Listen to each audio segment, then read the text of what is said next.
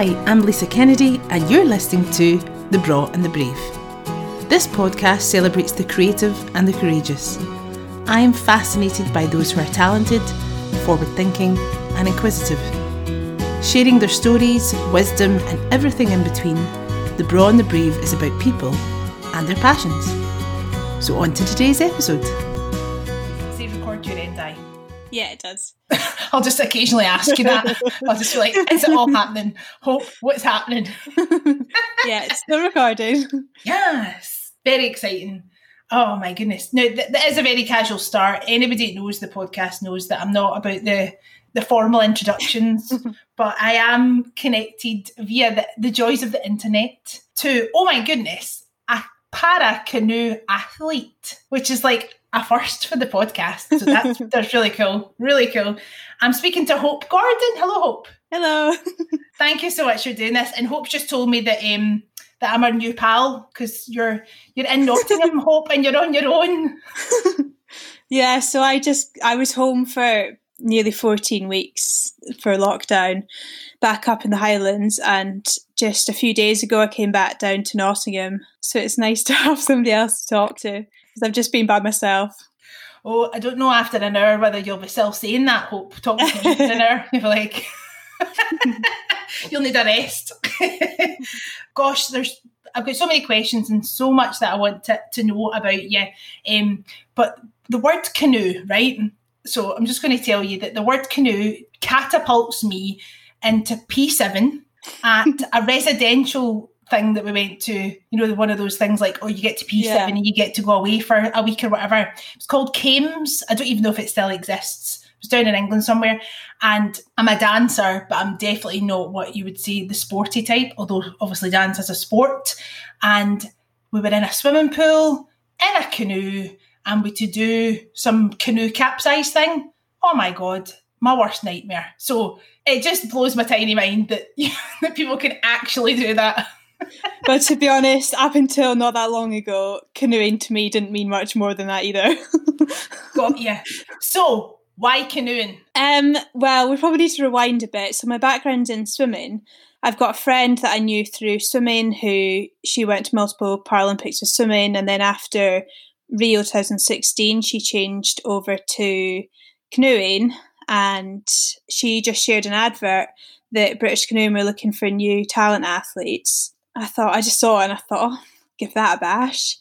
And then I just went, uh, came down to Nottingham for for a trial uh, or for like an assessment, and that went well. And then I started actually in Edinburgh because I was in Edinburgh at the time at uni, and kind of not long after that, I got invited to move down here and, and train full time. Jeez. So, have you just been always kind of the sporty type, like gravitating? Because I, I read that you were a dancer as well. Yeah, I did a lot of Highland dancing. Yes, me too.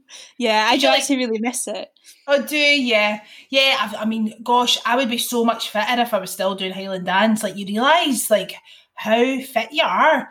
Um, yeah. So, did you just gravitate to to being busy, to being active? Yeah, I think if I like think back to my childhood, I don't I don't really remember being inside very much. I was always out either outside or away doing things. But I was I would say I was a sporty kid, but I wouldn't say I was like amazing at sport. I would I don't think I was one of those kids in school that you know they always want you on your team. I was just I wasn't amazing at any particular sport, but I was okay at quite a few, if that makes sense. Now they'll all be saying, "Oh, damn it, we should have picked her for the team." I don't know. so you grew up in the Highlands, is that right? Yeah, so a tiny wee place called Rogart up in Sutherland. Oh, I've never been there before. What what what's its best feature? Would you say? Oh, um, I mean, there's not many, just and there's not much in Rogart. There's like one shop, Sandy's PO, and uh, a hall. um, but I think probably the best thing about growing up there was our house is literally in the in the hills in the middle of nowhere. My nearest neighbour is our granny, and that's half a, half a mile away, and then it's just a dead end. There's nothing else after that, really. Wow. Um, I always grew up with horses, so just loads of outdoor space and we'd always just like go out on horses almost like daily after school. So that's probably the best thing. Mm. So just make I just make sense that you would end up, you know, being so active and becoming an athlete because I guess yeah, like you say, there was not much else to do but get outside and move your body. yeah. so the swimming, where are you swimming from like a young age? Well, funny story. I was actually nearly born in the swimming pool. I think I was born like half an hour after my mum came out of Golspie swimming pool. And she she literally just wanted to to have me on the staff room floor, but the staff that was on duty, who actually still works there now, he was like, eh, "No, get out," um, and sent her to like a little kind of community hospital, a little surgery. But I think it was actually shutting down at the time, and they didn't even have any like towels or anything. So I was literally just born and just wrapped in my granny's jumper, and that was it. Amazing! How cool a story is that? wrapped in your granny's jumper. I love it. That should be the name of your book. I'm just saying, or at least a chapter. I feel. yeah. So like you were saying, swimming was obviously the sport that you were gravitating towards. And I read that you studied sports science as well at uni. Yeah, so I swam I always swam as, as a kid. Um, it's weird now because obviously I'm a competitive athlete and like a full time athlete now, but I actually wasn't interested in really competing as a kid. I just loved taking part and mm. I swam just with the local swimming club in Golspie. And then when I went to high school, I, I joined a club that was a bit more competitive um, in Tain. So I started training there, and that was when I actually probably kind of started training a bit more. So I kind of go after school a few a few times a week. I did a little bit with the Highland swim team as a able-bodied child, if you like. But then it was after in 2008 when my legs stopped working was when I really started swimming a lot more because I couldn't do any of the other sports I did. Ah, got you right. Okay, so yeah, complex regional pain syndrome. I must admit, I'd never heard of it prior to, to reading your story. Can you recount the time pre you know your amputation and just really what you were living with on a day to day basis? Yeah, so I mean, I never heard of it either until I got diagnosed with it. Basically, in January 2008, I, I just went to, to school. I was just, you know, just an average average kid going to school, and I was um, in PE we were playing football and my left knee just got really sore.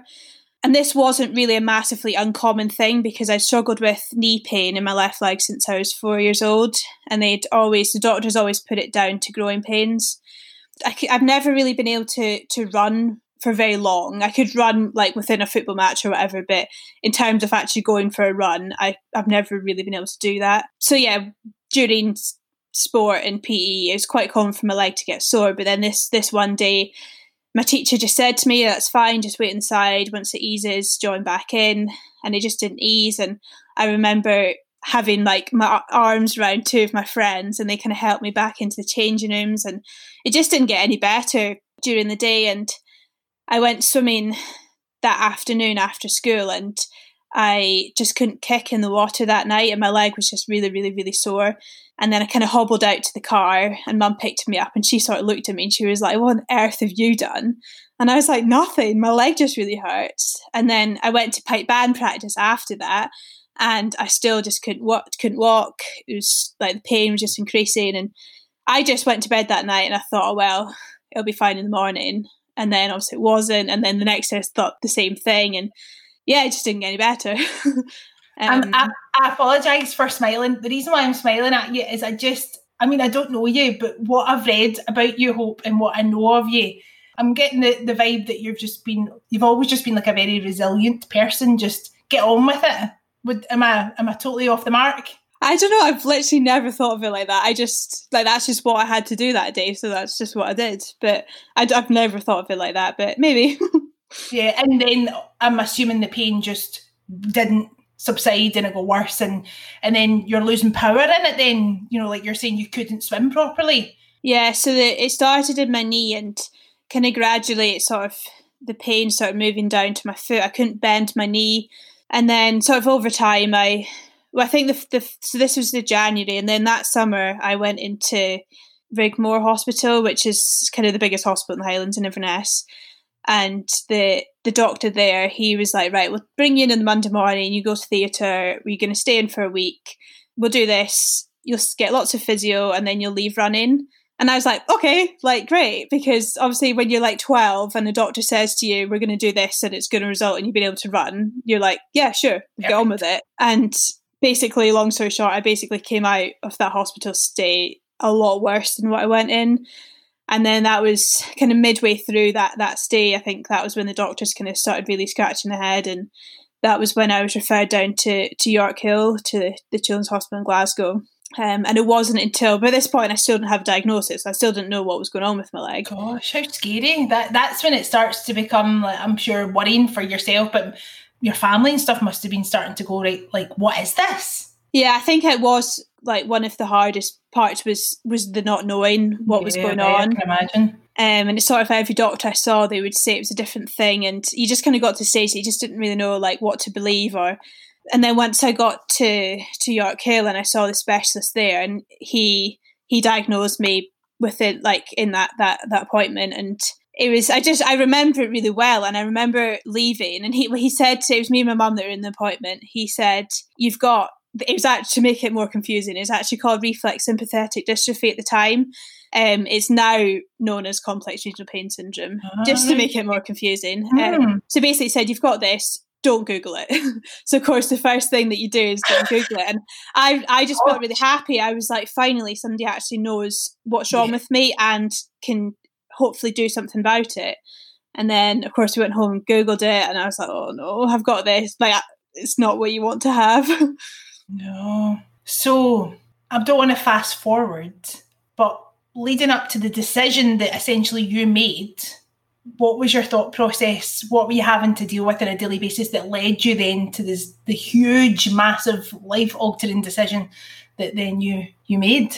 So I was twelve, like when this all the whole thing started. Such a I transitional age as well, because that's like going up to high school, and you know, it's obviously awful at any age. But I just think, like as a young person, having that more of an understanding, so you're not a young kid where your parents can shelter you, like you can Google stuff on your own.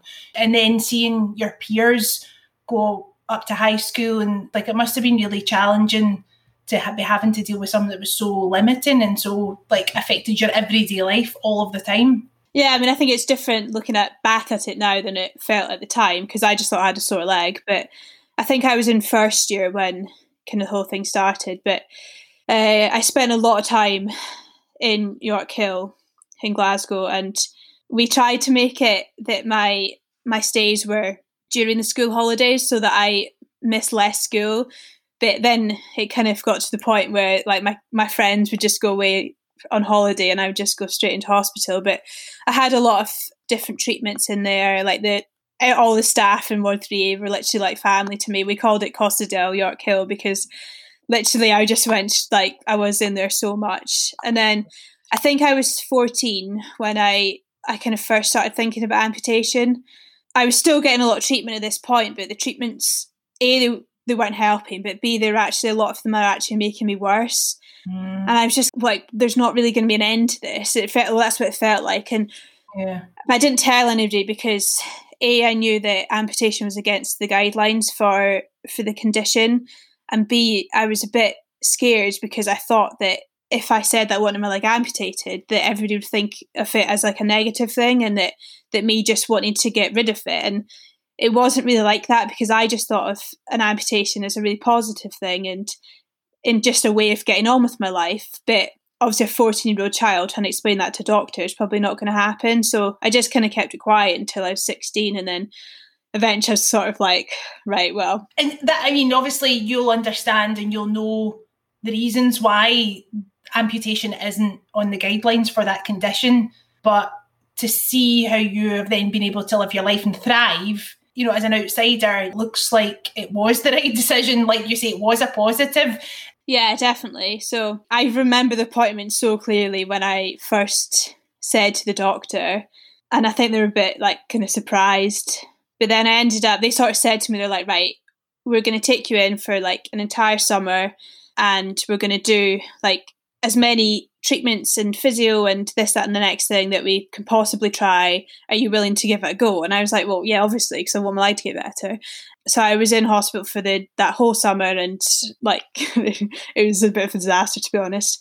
Mm-hmm. Um, and then after that, I was basically then transferred over to the to the adult sector because my doctor was retiring anyway, and and I thought, well, maybe I might have a bit more success, you know, being out with pediatrics now.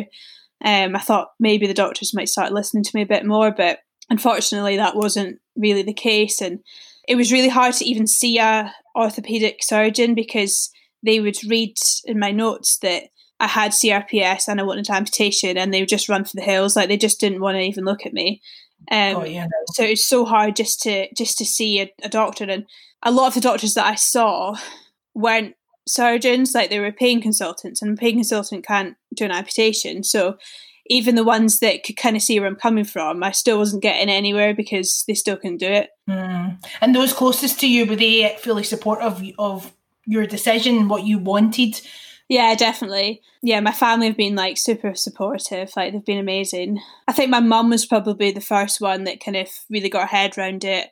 And then my dad and my brother kind of followed suit, I guess. And but I think they could they could really see it from my point of view. And one thing that was really difficult was that I go into hospital appointments and when you're sitting there in my wheelchair in a environment that's very kind of clinical like that's a safe environment. They don't they didn't see it when you know i'm trying to go to the shops and people are hitting shopping bags against my leg and that would leave me bedbound for days or even just the wind or the rain or you know all these kind of little things that really made a big like impact oh, yeah yeah they just had quality of life. Yeah they just had no idea about that because they never saw me out with the hospital. So you decided on creating a crowd funder to have your leg amputated.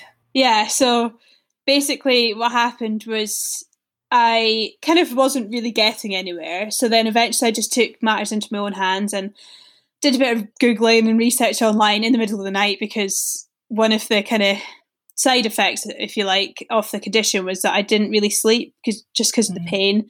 So if I got maybe an hour or two a night, that was kind of good. So a lot of my like decisions were made in the middle of the night.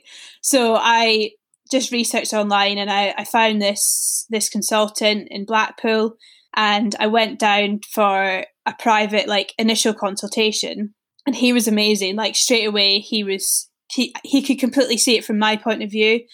Um, and literally actually looking at my leg instead of just kind of reading about the condition in a book, and it's not a to the book condition. And he said, "Yeah, you need your leg amputated." And he said, "I want this done through the NHS."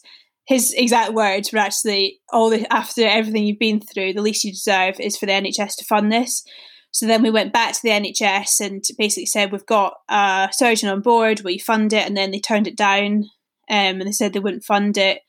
So then at that point, I was sort of like, "Well, I've kind of got two options. As like a we could wait until we save that much money but I kind of knew that that that would be literally like years and I was like I can't I can't live like years with like this.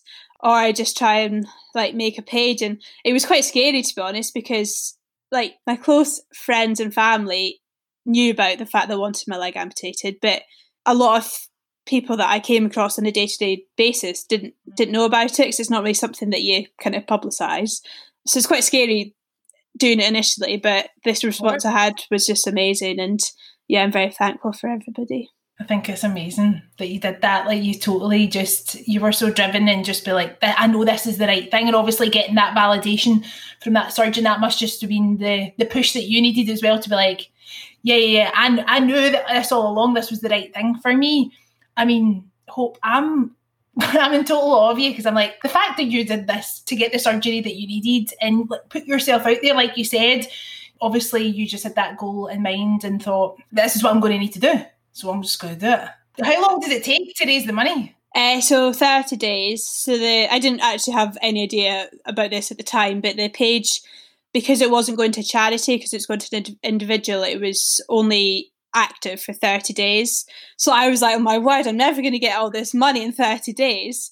I was like, but if, if we get a chunk of it, it's fine. Like we can try and make up the rest. Um, but yeah, I was just so lucky that that we managed to to get it in in, in that time frame. Amazing. And looking back at your the surgery and then your rehabilitation, the recovery period, is that a period that you like to look back on, or is that very much like that's you know that's a chapter that's closed? I think the hardest period was actually from when I got the money to actually have an operation because so I, I fundraised sort of the end of 2015 it would have been and I thought I was going to be having the operation January 2016 and the opt-in actually happened until the 2nd of August 2016 so from from January to August it actually got postponed seven times right. and some of those were like very much like last minute as in like literally kind of getting in the car about to go to Blackpool and you get a phone call to say it's not happening. And there's a lot of there's a lot that went on in that that time frame and yeah that that was really hard to you kind of get a date set in your head kind of like from a psychological point of view that like right this is when it's happening. And then yeah that was a long that was a really really tough time. And i was also i was trying to finish my hnd at college at that time as well. And yeah it wasn't great. Gosh hope you just take it all on your lap, bring it on. So what were you doing at college? Well so i missed a lot of school just with being yeah, in hospital yeah. so much mm. and I was sort of like a year behind. So I basically left. I left school when I was sixteen, actually, and I left. I left home when I was sixteen. I moved to Stirling and I swam there, and I went to college, and which was a bit weird because I spent the whole that summer in a kids' hospital where you're not allowed to leave the ward by yourself. And then a week later, I was just living by myself, and I didn't even know how to read a bus timetable, and I could cook pasta, and that was about it. I I kind of worked my way up through through college and I finished with a HND in health, fitness, and exercise, and then that got me straight into third year at Edinburgh Napier to do sport and exercise science. So, by that point, you were thinking about a career in sport in some way, shape, or form. Yeah, I mean, I didn't really know exactly in what kind of capacity, but I sort of yeah. it would be kind of sport related. So, I mean, I didn't do any sciences at school, so I kind of did the the complete wrong degree because obviously it's a science degree and I've got absolutely no background in science whatsoever, but hey ho. so then jump forward to a day in the life of Hope Gordon as it is just now. I mean, obviously, we're speaking in very unusual COVID 19 times, but to be then become a para athlete in canoeing, what is a day in the life like for Hope Gordon? So, I guess obviously it's different at the moment with um, everything that's going on in the world. But how we do things are different, but the principles are the same. I now that I'm a full time athlete, I'm you know really lucky that I basically get up, eat, go to training, eat some more, train some more. you just get up and train two or three times a day, six days a week, and obviously that's changed quite a lot over the past while with everything that's happening. And so I I went home just well, basically, literally as lockdown started. So I was, mm. so lucky to, to get home. I felt so relieved once I was home because I was really worried that, because obviously everything was happening so fast, I was, I was starting to get a bit worried that I wouldn't be able to get home. And I live in a top floor flat in Nottingham and I just didn't want to be stuck here. No. I was really grateful to get home. We were really lucky that we we got ergos from British Canoeing. So I basically packed that in my car and went away. Up home, managed to borrow a few bits of equipment from from a friend who has a personal training business at home and sort of kind of bodged together a, a gym out of literally like logs and old cupboards and toy boxes and just anything that was lying around. yeah, so I I think one of the good things about kind of living where where I live is that we we don't really have that many animals kind of on the croft anymore. So a lot of stuff is just kind of gathered, and you start looking at these things and you're like, well, I can make a bench press out of that. That can be a bench pull. You start looking at all these logs and be like, well, that's a gym. that could be like a new business for you. Hope you could like create some like outdoor gyms using stuff that you don't want anymore. yeah, it's a bit it's a bit like Rocky style, but Love it, it did the job.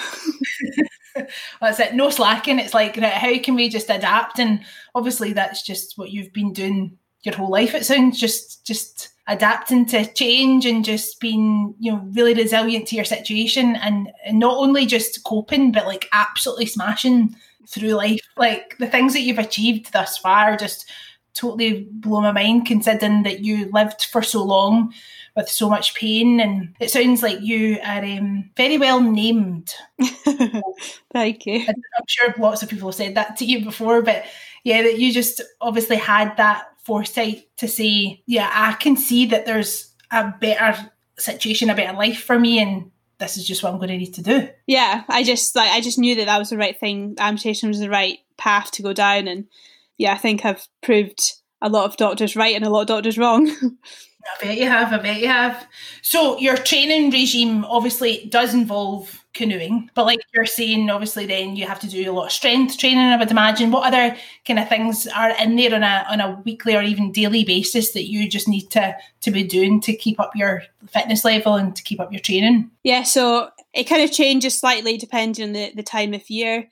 So over the winter we it's more focused on gym. Uh, so our event is 200 meter sprint. So it's very much a strength and power event. So in the winter we spend a lot of time in the, in the gym just just building up strength, and we're still on the water as well. Um, that's mainly more kind of technical focused, and then as kind of after Christmas it kind of changes a bit, and then from like February onwards we're supposed to be on the water a lot more, and now we should be obviously things be a lot lot different right now, but um, be on the water a lot more with still in the gym as well, but a bit of a less less in, in the gym and a lot more speed on the water. But yeah, just that dedication that obviously to become like a you know, it's one thing having sport in your life as a hobby, you know, and a passion.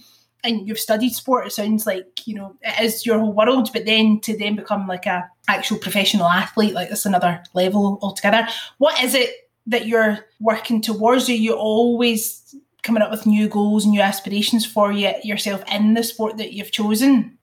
Yeah, but it's it's funny because obviously I have been competing for for quite a while, but it only really feels like since I started canoeing that I would really say I'm a competitive athlete because I did compete with swimming a lot and I trained a lot for swimming, but I think looking back now, swimming was never really about performance. It was literally my way of coping with what was going on with like my leg and everything. And I really do have swimming to thank a lot, a lot for.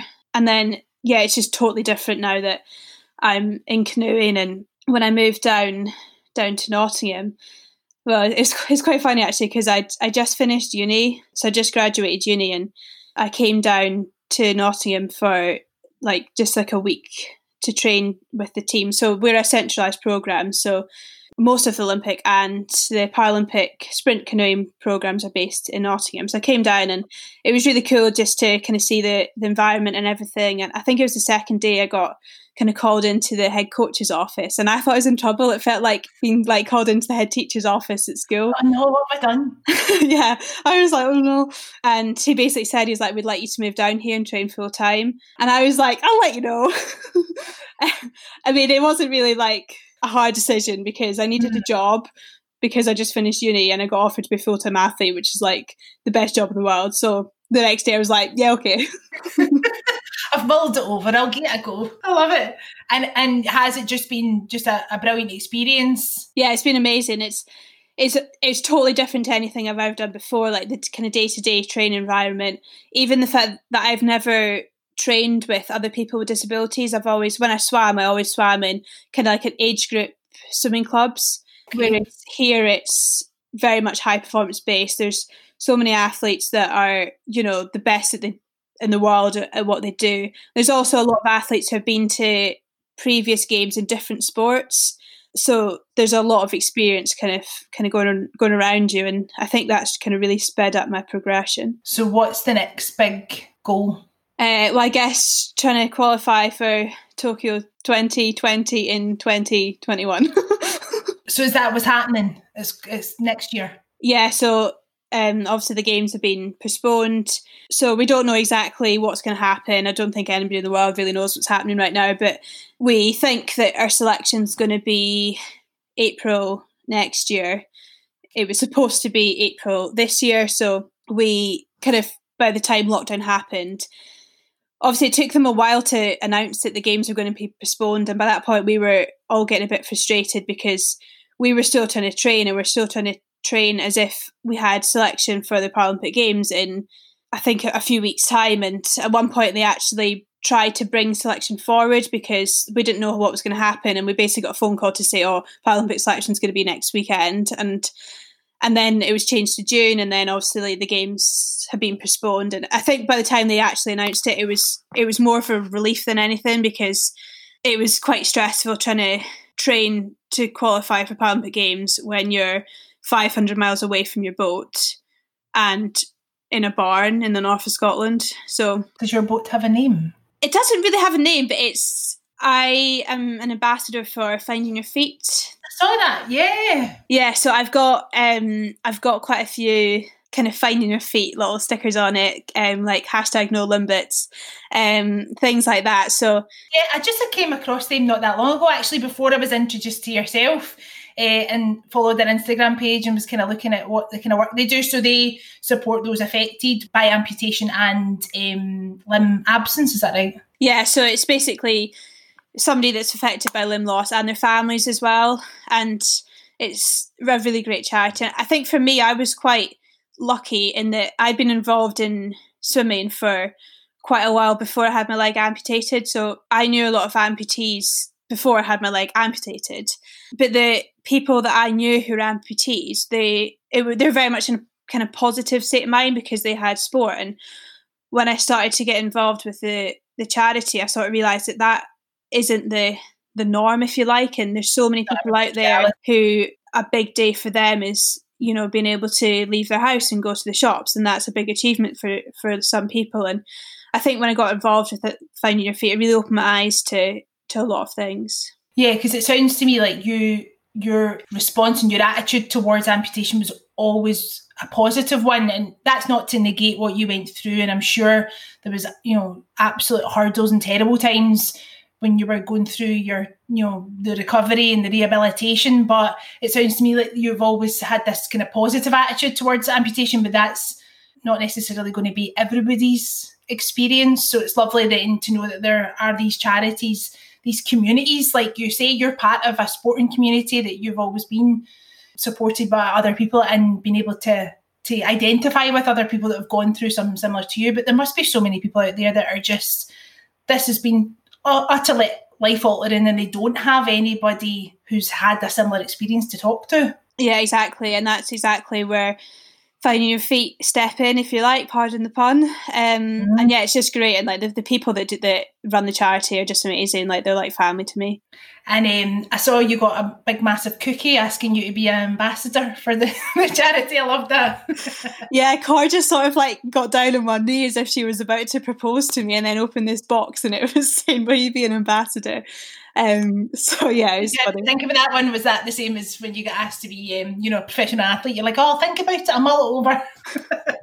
well, it's it's funny because Cor was sort of like, "Will you be ambassador?" And then she's like, "Well, you kind of unofficially been our ambassador anyway, but can you make it official?" And I was like, "Well, what do I need to do?" And she was like, "Just continue doing what you're doing." And I was like, "Well, I can do that, I suppose." and like you're you know you're we're sitting here having this lovely conversation and you're you're opening yourself up and telling me everything that you've been through. I'm sure you've done that several times. Is that something that you always endeavored to do like to tell your story? Or has it just kind of happened by chance kind of organically? I don't really know. I mean it's sort of like if if people want to talk to me i'm happy to to chat. But i think I think one of the positive things that came out of my kind of story, if you like, kind of being more in the media and like the fundraising for the amputation stuff was it it put CRPS like in the news and it gave it a lot more attention. I think a lot of people kind of learned about it, which was good. Well, I think it was positive because course, absolutely it's not a well known condition at all, and it still isn't a well known condition, and it's still not very well understood even by you know the mm. most medical professions. So I think the more awareness that's created is is a good thing.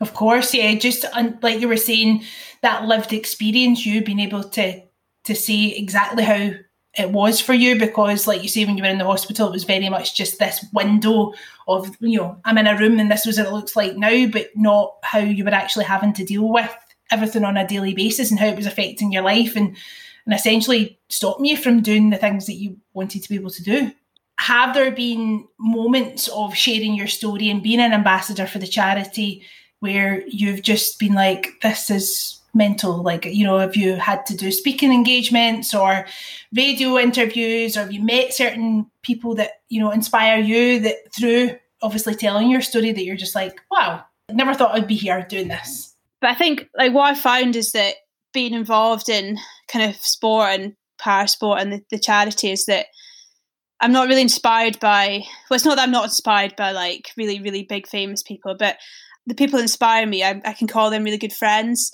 So the likes of Cor, who founded the charity, she was a well, she lost both her hands and both her feet to sepsis, and then has since had a double hand transplant. So she was a quadruple amputee. Now she's a double amputee, double hand transplant patient. So she she's definitely definitely inspired me. Yeah, you're actually rubbing shoulders with the people that inspire you. But the thing is, in the same breath, you'll be inspiring so many other people as well and telling your story and what you've been through and what you're achieving.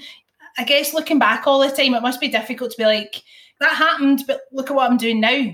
I was a bit conscious in speaking to you today that I don't want it to feel like what's happened to you is the most important thing. It's like a whole, it's a journey, isn't it? It's like your whole life and what you're doing now is important. Obviously, looking back is cathartic and it's good to to look back and see the journey. But you're very much on, you know, a journey now towards all the goals that you have set for yourself. Yeah, and I think even now, like sometimes, I mean, being in a high performance environment is is amazing, but sometimes you do get really really caught up in like the little things and if I have a bad day now, uh, like a bad day now might look like you know not getting a certain number in the gym or not getting a certain time in the water. And then if i just like remind myself of actually not that long ago like a bad day was literally not being able to, get out of bed and having like no sleep for three days or whatever then it sort of put, puts things into perspective. And i think as well like looking back at old photos is is quite funny because I'd be like, oh yeah, that wasn't actually that long ago. oh, well, that's what you're saying, 2016. I'm like, it's four years ago. Yeah, so be yeah, just coming up for four years now, so which is crazy. Have you um, in the last four years have you done anything to be like, this is a monumental day? Yeah, so I like to make like I would say I make a bigger deal out of that day than like my birthday because to me it means so much more. But hmm. um, my one year anniversary was really cool because basically m- me and my best friend we decided that that we wanted to go away on holiday. And i thought right that's great. And then i started thinking about it more and i was like right i want to do something that i couldn't do before. That was when i sort of came up with the idea of going interrailing yeah so i sort of said to her i was like what do you think about doing this? And she was sort of like she was all over it but i didn't know if she'd actually like genuinely want to do it. And, and then she's like no let's do it. And we didn't really plan it as such, but it just so happened that we we left on the second of August, two thousand seventeen, which is was exactly a year after my op. So it was just so cool because I literally just had a backpack and jumped on a train and went traveling around across Europe, which was so cool. I bet it was. I'm dying to do that. These are all the things I've been thinking about on lockdown. I'm like, right, that's it. I'm going to do this and I'm going to do that. The reality is, I'm a big fairy and I probably won't do a lot of the things on that list. So I totally admire that you just were like, I'm doing this, making it happen. Yeah, and it's amazing. So is there is there something in the pipeline? I know it must be quite difficult now to think like things that are easing off, obviously in terms of lockdown and stuff. So do you have any plans for the second of August this year? Not really. I can't imagine it's going to be that exciting this year, but I think one of the things was not so much about the anniversary, but certainly after my amputation, I just felt like I was saying yes to everything. Like, and because um, before I was I was very restricted to to swimming. I couldn't really do an awful lot outside of swimming, and I think it was literally about two weeks after my amputation. Cor, the founder of Find Your Feet, she she spoke to me at, in WestMARC in, in Glasgow, I was there for physio, and she said, "Right, Hope, we're going to Dubai in December, um, and we want you to come with us." And I said, "All right, yeah, sure. Like, what are you doing in Dubai?" And she was like, "Oh, it's a, a cycling challenge." And I said, "Well, I, have never really been able to cycle." Um, and she said, "Don't worry, Hope. It's going to be totally flat. You'll be fine. I'm going to do it as well." And I sort of like, right, well, if she's going to do it without any hands and without any feet, I can do it with one leg. And I sort of said to her, I was like, I don't really know how to cycle, but I'm up for challenge, so just sign me up. So I literally went to Dubai after being on a bike once, and it was amazing. I bet it was. These are the things like if you just say yes and don't overthink things, I would imagine. And you have the, the clarity now of like, I remember what it was like and the things that I wasn't able to do. So yeah, now you're just saying yes to everything. I need to take a leaf out of your book, Hope. I definitely do. More recently, I've kind of had to rein myself back a bit because obviously I'm focusing on the performance side of one particular sport and I don't want to risk getting injured. So mm. I have had to kind of rein myself back. And I think if I was to say yes to too many things, my coach would um, not be too happy. and do you like have regular appointments or anything, you know, in terms of like, so do you have a prosthetic that you have to get checked? How, how does, how does that work? Right. So my prosthetic journey's been an interesting one. so basically, when I had my amputation the second of August, and uh, I was a wee bit different in the the way that my amputation was private, but then my rehab and recovery and prosthetics were NHS, so there was a little bit of a sort of delay getting from one to the other. But no, it was it was, it was fine, and I think it was three weeks post op. I was the first kind of time I I don't know if you can classify it as walking, but it was the closest thing to walking I'd kind of done in a long time. And I can't even remember the name of the proper thing. I call it the balloon leg because it literally just fits around you and blows up like a balloon, and that's that's your kind of first steps to get back to walking, if you like. And then you gradually progress on to it's called a Femurett, so it's kind of just a makeshift leg basically that you kind of practice on and then I think it was about six weeks post op. That's when they first cast you for your own prosthetic. They can't do it too soon because initially after surgery, your leg changes shape a lot. Obviously, it's really, really swollen to start, and then it mm. kind of gradually um, shrinks. And that first year, I think I went through about seven sockets because your leg just changes shape every time. They can't make it quick enough for you because you get casted and then by the time they actually make it your leg shrunk down and doesn't mm-hmm. fit so that's quite frustrating and that's something that still hasn't really kind of settled and i was actually completely off my prosthetic for about a year just because i was having a lot of a lot of pain in my hip and my back yeah i just wasn't getting on very well with it and i found that i was getting i felt more restricted when i tried to use it because I couldn't use it very well and it caused me a lot of pain. And I thought, well, I'm better off just on my crutches. But then I sort of really tried to to commit to really strengthening um well both my legs really because obviously I was in a wheelchair for about 10 years so on my left side which is my amputated side like my wee leg that's what I call it there was literally no strength that whole side whatsoever but then my right side as well didn't really have much strength either. I could barely support my own body weight just because I'd been in a chair for so long. So that's certainly been a bit of a journey in its kind of own right and still okay. still a journey now um yeah. Incredible. Incredible. You just feels like you're just taking it all on and just yeah it's you know you can't imagine what's ahead for you it's dead exciting for the Olympics coming up and stuff. I've been out out the water, off the water for 14 weeks, so gosh, you'll be missing it terribly. Yeah, so actually yesterday was the first time I was back on the water.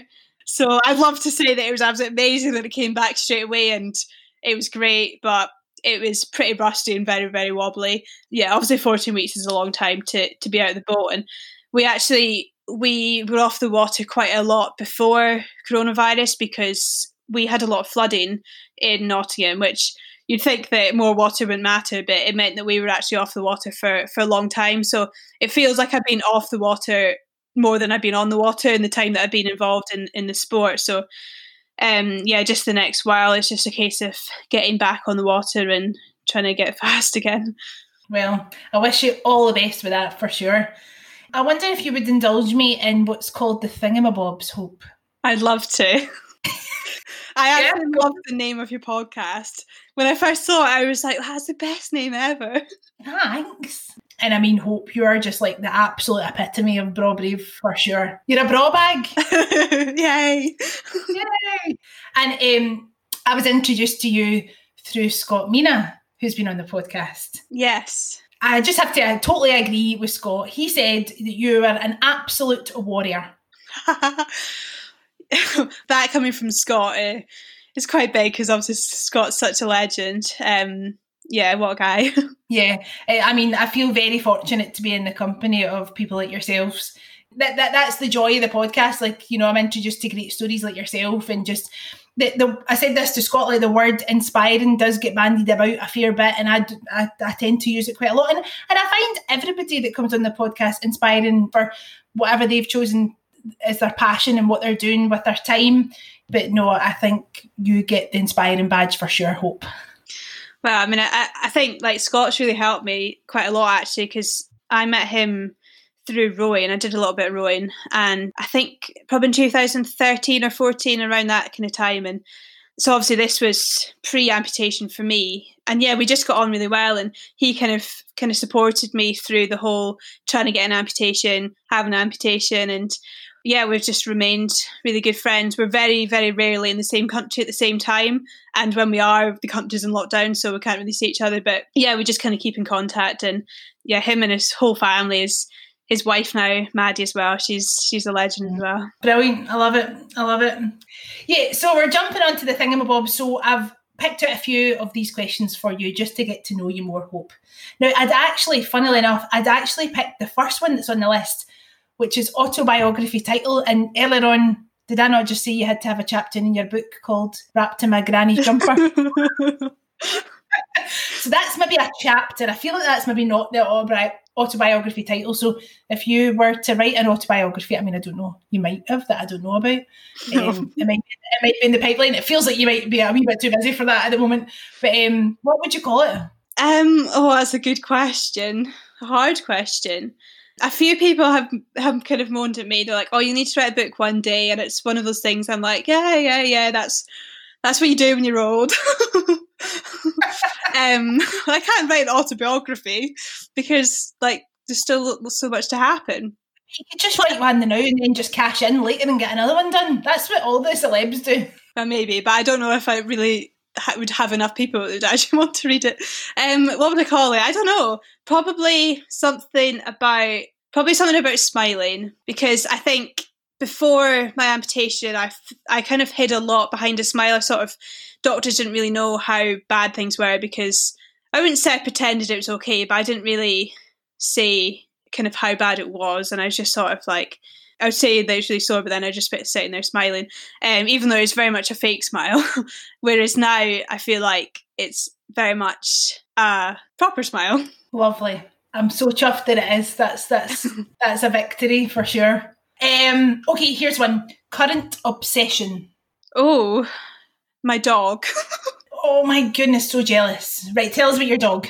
Um, so we've got a wee cocker spaniel, and she was definitely the best thing about being home for lockdown. And I've only been away for a few days, and I miss her so much. Her favorite place to lie. She she sleeps underneath my covers in my bed, but she lies in where my leg used to be in that like space. She thinks it's her own space, and if I'm sitting in the living room um, with my prosthetic on, like she jet, she literally looks at me as if to say, like, "What on earth have you got that on for? Like, get that off. That's my space." I love that. What's her name? Sherby. Oh, that's a cool name. So we kind of acquired her, and she's actually called Sherbet. But then we just kind of shortened it, and she's just she just gets Sherby. Love it. Um, right.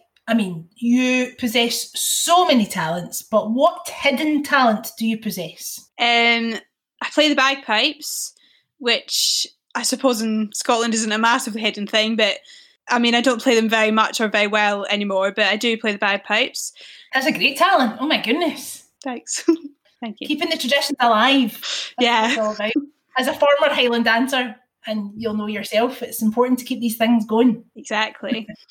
Oh, here's a big one. Oh dear. What's a moment in your past that you would want to relive? Oh, um, it's hard to think of just one moment. The whole trip where I went interrailing, I would like love to do that whole trip again. I think there's there's a few like a few of the firsts post amputation were really really cool.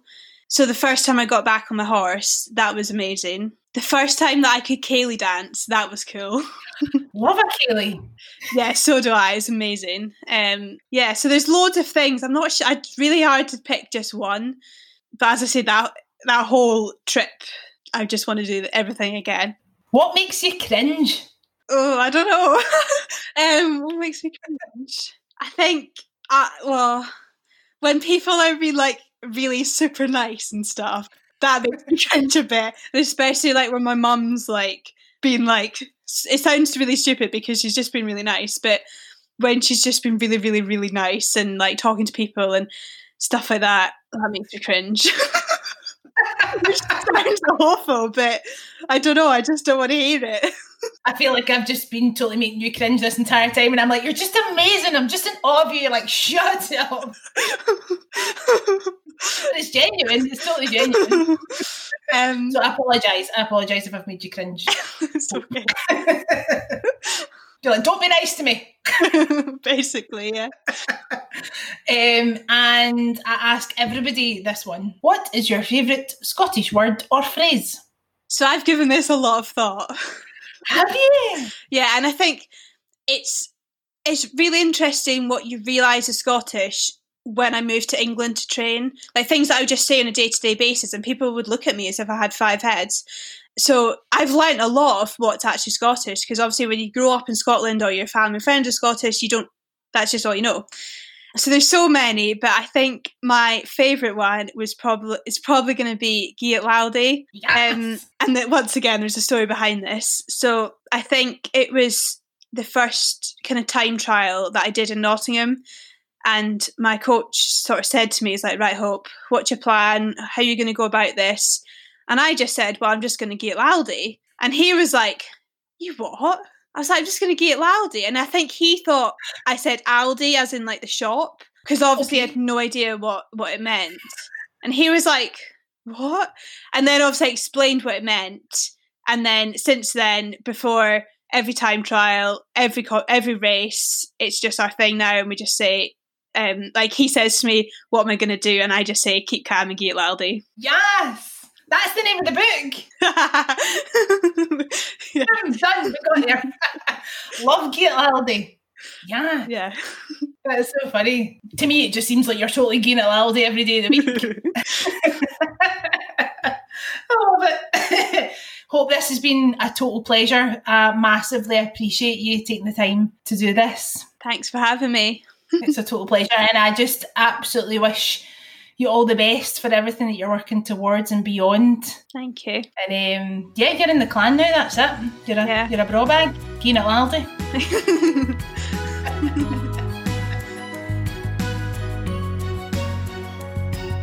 I hope you enjoyed today's episode of The Braw and the Brave, a podcast about people and their passions.